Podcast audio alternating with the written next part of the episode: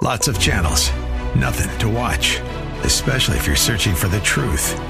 It's time to interrupt your regularly scheduled programs with something actually worth watching. Salem News Channel. Straightforward, unfiltered, with in depth insight and analysis from the greatest collection of conservative minds like Hugh Hewitt, Mike Gallagher, Sebastian Gorka, and more. Find truth. Watch 24 7 on snc.tv and on Local Now, Channel 525.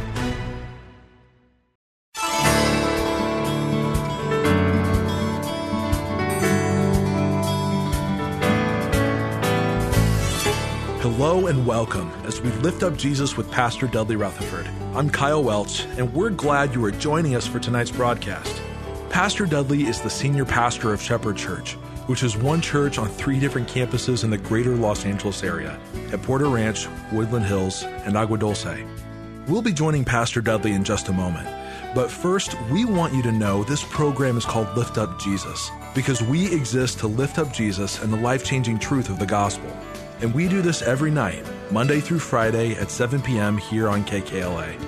No matter where you're listening from right now, in your car or your home or at work, you're about to hear bold, uncompromising teaching about faith, family, and daily life. We believe there is nothing like immersing yourself in the Bible each and every day to completely transform your life. We also want to encourage you to join us at Shepherd Church this weekend. Shepherd is only a short drive from anywhere in the city. We are a multiracial, multi generational church that is built on biblical preaching and dynamic worship. You can visit our website at liftupjesus.com to get more information about Shepherd Church, our locations, and service times. We thank you again for joining us tonight. We know you're going to be enriched and encouraged by tonight's program. So let's join Pastor Dudley right now with his message from God's Word. I want to talk to you on this subject that Jesus was an unbiased judge. He was an unbiased judge. I want you to write this down that one day God is going to judge this old world. Now, I don't want you sitting out here right now thinking about the virus. People are trying to figure out is this a part of the judgment of God? Is this, is this not the judgment of God? I don't want you thinking anything about the virus. I want you to realize that this series, Seeing Jesus Clearly, that He's unorthodox, He loves us unconditionally, today that He's the unbiased judge, that all of this was planned like over a year ago. And the message for us today, regardless of what's going on in the world, is that there is coming a day where this unorthodox, unconditionally loving Jesus will one day be the judge of this world. Now, the first glimpse, if you have your Bibles, we're going to look at the beginning of the Bible, we're going to look at the end of the Bible, we're going to look in the middle. But I want to start off at the very, very beginning in the book of Matthew, uh, Matthew chapter 3. And this is really uh, John the Baptist, who is the forerunner to Jesus. John the Baptist is the one that introduces Jesus to us. And uh, this verse, many of us have just kind of read right over it, or we're not even aware of it. But I want you to notice how John the Baptist, as he introduces Jesus at the very beginning of the New Testament, at the very beginning of Jesus' ministry, here's how he describes Jesus. He said these words in Matthew 3, verse 11 I baptize you with water for repentance, but after me will come one who is more powerful than I, and whose sandals I am not fit to even carry. He will baptize you, he's speaking of Jesus. He will baptize you with the Holy Spirit and with fire. F I R E. He's going to baptize you with fire. And then he said this in verse 12 His winnowing fork is in his hand, and he will clear his threshing floor gathering his wheat into the barn and burning up the chaff with unquenchable fire. Now, it's obvious that most of us view Jesus as this really gentle, kind, loving, caring, forgiving, compassionate man who blessed little children, who cared for the sick, who blessed the elderly, and he is all of that. But the first time he's introduced to us, John the Baptist says he's coming with his winnowing fork in his hand. He will clear his threshing floor, gathering his wheat into the barn and burning up the chaff with unquenchable fire. Uh, he's explaining that Jesus eventually will come to judge. That's at the beginning of the New Testament.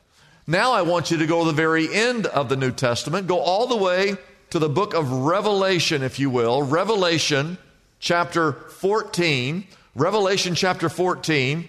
So we see what happens at the beginning as he's introduced, that one day he will judge this world. But I want you to go to the book of Revelation where it explains the end times. We're going to read that in just a few moments. Back when I was in high school, which is a long time ago, we had some, uh, some of the English classes that I took. We had books that were required to read. And one of those required uh, reading assignments was a book called, I have a co- picture of the cover of it, called The Grapes of Wrath. This was a novel that was published in the year 1939 by an author by the name of John Steinbeck. And this book is considered to be still today in the top 100 novels of all time. Last time I checked, I checked this week actually, it is number 10 on the all time novel list. Now, this story, The Grapes of Wrath, took place uh, during the days of the Great Depression. Families were, a family had left Oklahoma because of the Depression, and they were on a journey headed to the great state of California. It's a story of heartache, it's a story of drought, it's a story of economic hardship. It's a controversial book in some ways, but John Steinbeck had a, a difficulty when he wrote the novel. He didn't know what to name the book. His wife, Carol, suggested the name, why don't you call it The Grapes of Wrath? That title, Grapes of Wrath, was a reference, came from uh, some lyrics from a song that you should be familiar with the Battle Hymn of the Republic that was written in the year 1861. The song, Battle Hymn of the Republic, Mine eyes have seen the glory of the coming of the Lord. He is trampling out the vintage where the grapes of wrath are stored.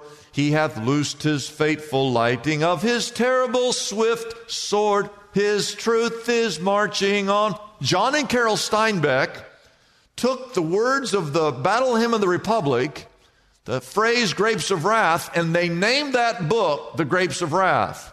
Now, they may not have known this, but the Battle Hymn of the Republic, those words originally were found in the book of Revelation, Revelation chapter 14, verse 19. I want to read this to you the angel swung his sickle of the earth, gathered its grapes, and threw them into the great winepress of God's what? God's wrath. Again, one day God is going to come and judge this old world. Now, I want you to know something. I am your best friend. Turn to whoever's in the room. So, you know that pastor, he's our best friend. Just go ahead and say it. He is our best friend. And the reason why I am your best friend is because many people want to act like an ostrich and put their head down in the sand. They don't want to talk about it. They don't want to think about it. They don't want to give a thought to the truth that one day God is going to judge this entire world. And I am your friend for giving you the heads up. Amen. Dr. Warren Wiersbe said these words. This is an important quote.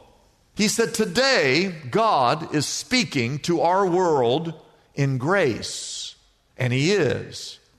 But he said, even though today God is speaking to our world in grace, he said there are many people who are not listening to God speak to us in grace.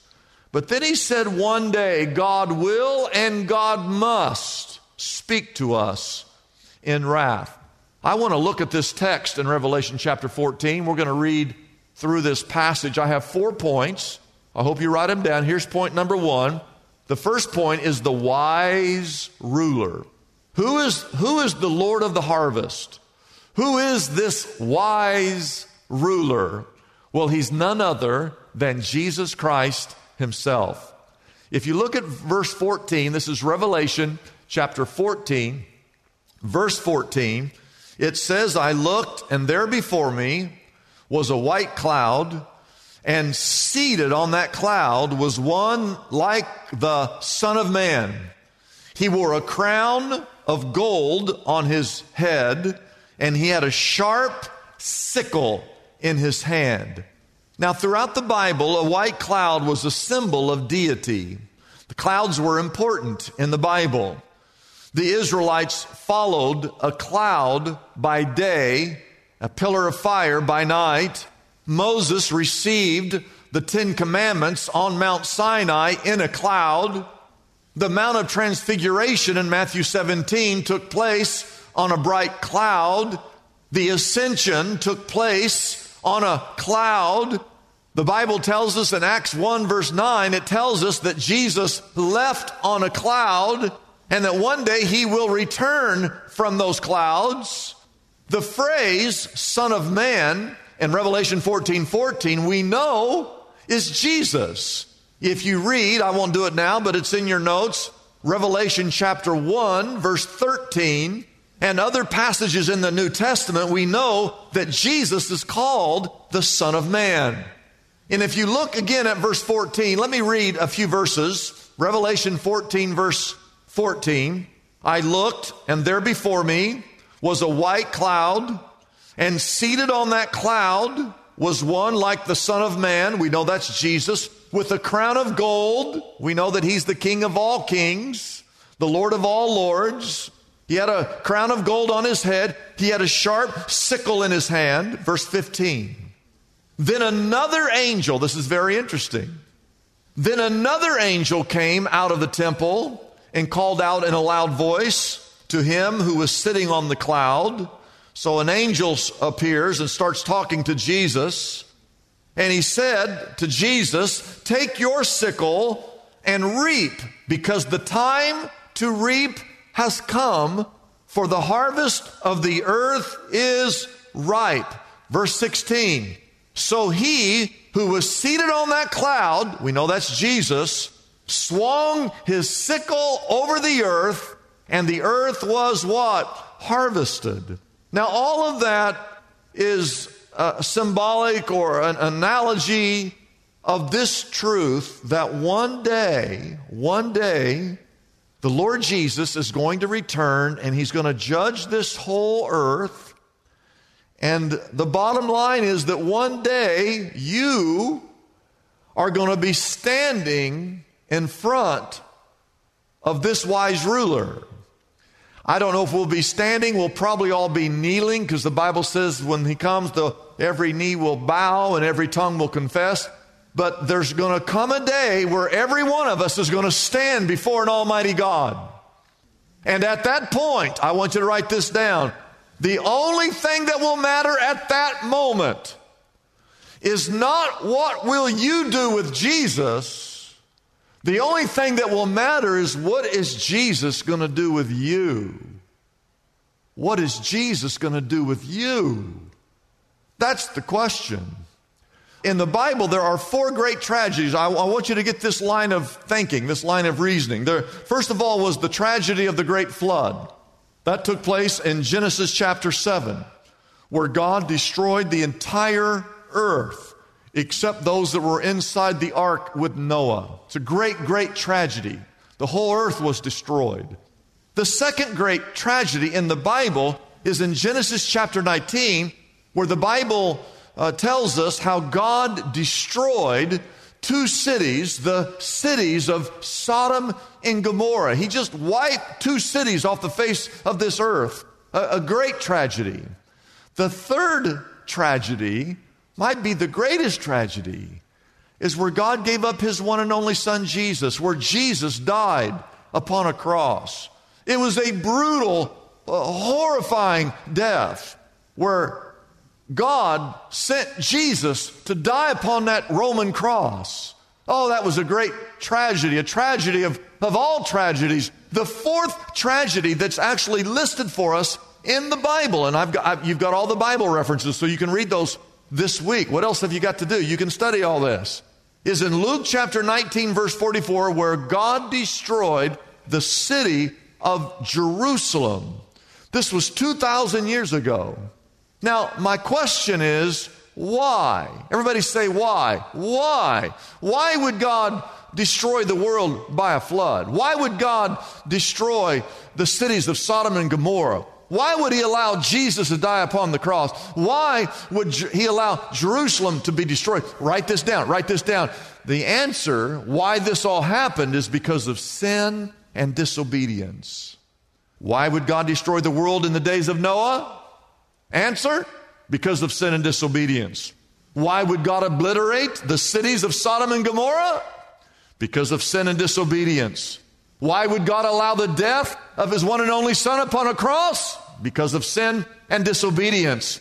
Why would God destroy his own city? The city of Zion, the city of David, the city of the prophets, the city of Jerusalem. Answer because of sin and disobedience. Now here's the point, and I hope I hope that you're listening.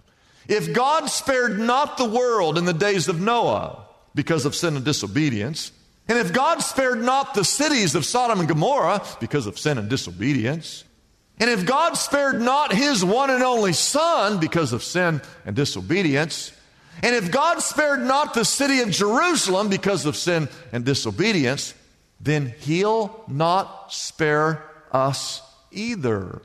When you look at all the sin that's in our world today, all of the evil, the stealing, the cursing, the lying, the adultery, all the abortions that occur, all of the, the murders that occur, the violence that exists, the disobedience, the pornography, the greed, the, greed, the immorality. Someone said if, if God doesn't judge the United States, he owes Sodom and Gomorrah an apology. And he, and he would owe them an apology. All I want you to hear me is this there is coming a day, there is coming a day where God is going to say, It's time. And when he says it's time, then the Lord Jesus, the wise ruler, is going to come and judge this entire world. That's point one. Now, here's point two. Write this down. This is called the written record. The written record. We again know at the beginning of the New Testament, we know that John the Baptist tells us that one day, or soon, that he introducing Jesus as the one who has a winnowing fork that will one day uh, judge this world. We know in the back in the book of Revelation, we know that what we just read in Revelation chapter 14, that that day will one day be here. But here's my question What did Jesus say? What is, what is the written account, the very words that Jesus himself spoke? I know what John the Baptist said. I know what John the Beloved writes in the book of Revelation. But what did Jesus say about this subject? I'm glad you asked that. I want you to take your Bibles and turn to Matthew chapter 13. Matthew chapter 13. And I want to read to you the very words of Jesus. All right? Are you with me? Are you with me? Are you having a good time? Oh, listen, this, I know for some of you this is difficult to listen to, but it is so important. And again, I'm your best friend for telling you these things. Let's look at Matthew chapter 13 and I'm just going to read through this. Starting with verse 24, Jesus told them, the disciples, another parable. The kingdom of heaven is like a man who sowed good seed in his field. But while everyone was sleeping, his enemy came and sowed seeds among the wheat, and he went away. When the wheat sprouted and formed heads, then the weeds also appeared. The owner's servants came to him and said, Sir, didn't you sow good seed in your field? Where did these weeds come from? An enemy did this, he replied. And the servants asked, Do you want us to go and pull up those weeds? He said, No, he answered, because while you're pulling up those weeds, you may also root up the wheat with them. And then Jesus said these words at the end of this parable. He said, Just let them all grow together. Just let them grow until the harvest. And at that time, at the time of the harvest, I will tell the harvesters first collect the weeds, tie them in bundles to be burned, and then gather the wheat and bring it into my barn. Now, you read that parable, I read that parable, and we think to ourselves, what's he talking about? What, what is he talking about? Oh, I'm glad you asked that question. Did, did, anyone, did anyone ever tell you that you ask good questions? You, did, did you know that you ask really good questions? Did you know that the disciples also asked that exact same question after Jesus told that story? The disciples said, Lord, you, you, you got to tell us, what are you talking about? And here's what Jesus responded. I want you to skip six verses, go down to Matthew chapter 13, and look at verse 36. And Jesus himself explains what this parable means. The Bible says he left the crowd he went into the house. His disciples came to him and said, Explain to us the parable of the weeds in the field that you told. Well, that story that you told. Jesus, can you explain that to us? And he answered in verse 37 The one who sowed the good seed is the Son of Man. We know who that is. Verse 38 The field is the world, and the good seed stands for the sons of the kingdom. Those are the people that are saved. The weeds are the sons of the evil one. Verse 39 and the enemy who sows them is the devil. The harvest, the harvest is the end of this age. And the harvesters are the what? Are the angels. Stay with me. Verse 40. As the weeds are pulled up and burned in the fire, so it will be at the end of the age. The Son of Man will send out his angels. They will weed out of his kingdom everything that causes sin and all who do evil. Verse 42. They will throw them into the fiery furnace where there will be weeping and gnashing of teeth. And verse 43 then the righteous, those that are saved, will shine like the sun in the kingdom of their Father. And then Jesus said these words He who has ears, let him hear. In other words, you better pay attention to what I just said to you. Listen, we ask these questions. We always want to know who's saved. Is, is Kanye West, is he really a Christian? Is Donald Trump a Christian? Is Obama a Christian? You might want to ask that about the people in your living room right now. Look at the people in your room right there. Who, who's saved? And the question is, are you saved? That's, that's the main question you should be asking is, are you saved? We hope you enjoyed this edition of Lift Up Jesus with Pastor Dudley Rutherford. As you can tell from his message tonight, Pastor Dudley has a driving passion to talk about Jesus everywhere he goes and with everyone he meets. So often, a person has never heard the life changing message of the gospel. Or perhaps they, at one time, experienced the transformation that is only possible through Jesus Christ, but now they're discouraged or in need of hope. If that is you, we invite you to reach out to us right now and let us pray with you. Our toll free number is easy to remember. It's 888 818 4777. Again, that number is 888 818 4777. We have prayer counselors standing by and ready to take your call. We also want to encourage you to come and visit us at Shepherd Church. We have three campuses in the greater Los Angeles area with multiple services both on Saturday night and Sunday morning. You will be so blessed by getting plugged into a biblically based, Christ centered church that strives to love God and love people. We believe that getting connected in fellowship with other Christians is essential to grow in your faith. So if you are looking for a new church home, we invite you to come and join us this weekend. All information on service times and locations for Shepherd Church can be found on our website, liftupjesus.com.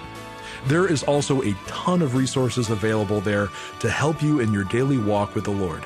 That website again is liftupjesus.com. I'm Kyle Welch, inviting you to join us again tomorrow night at the same time here on KKLA as we again lift up Jesus with Pastor Dudley.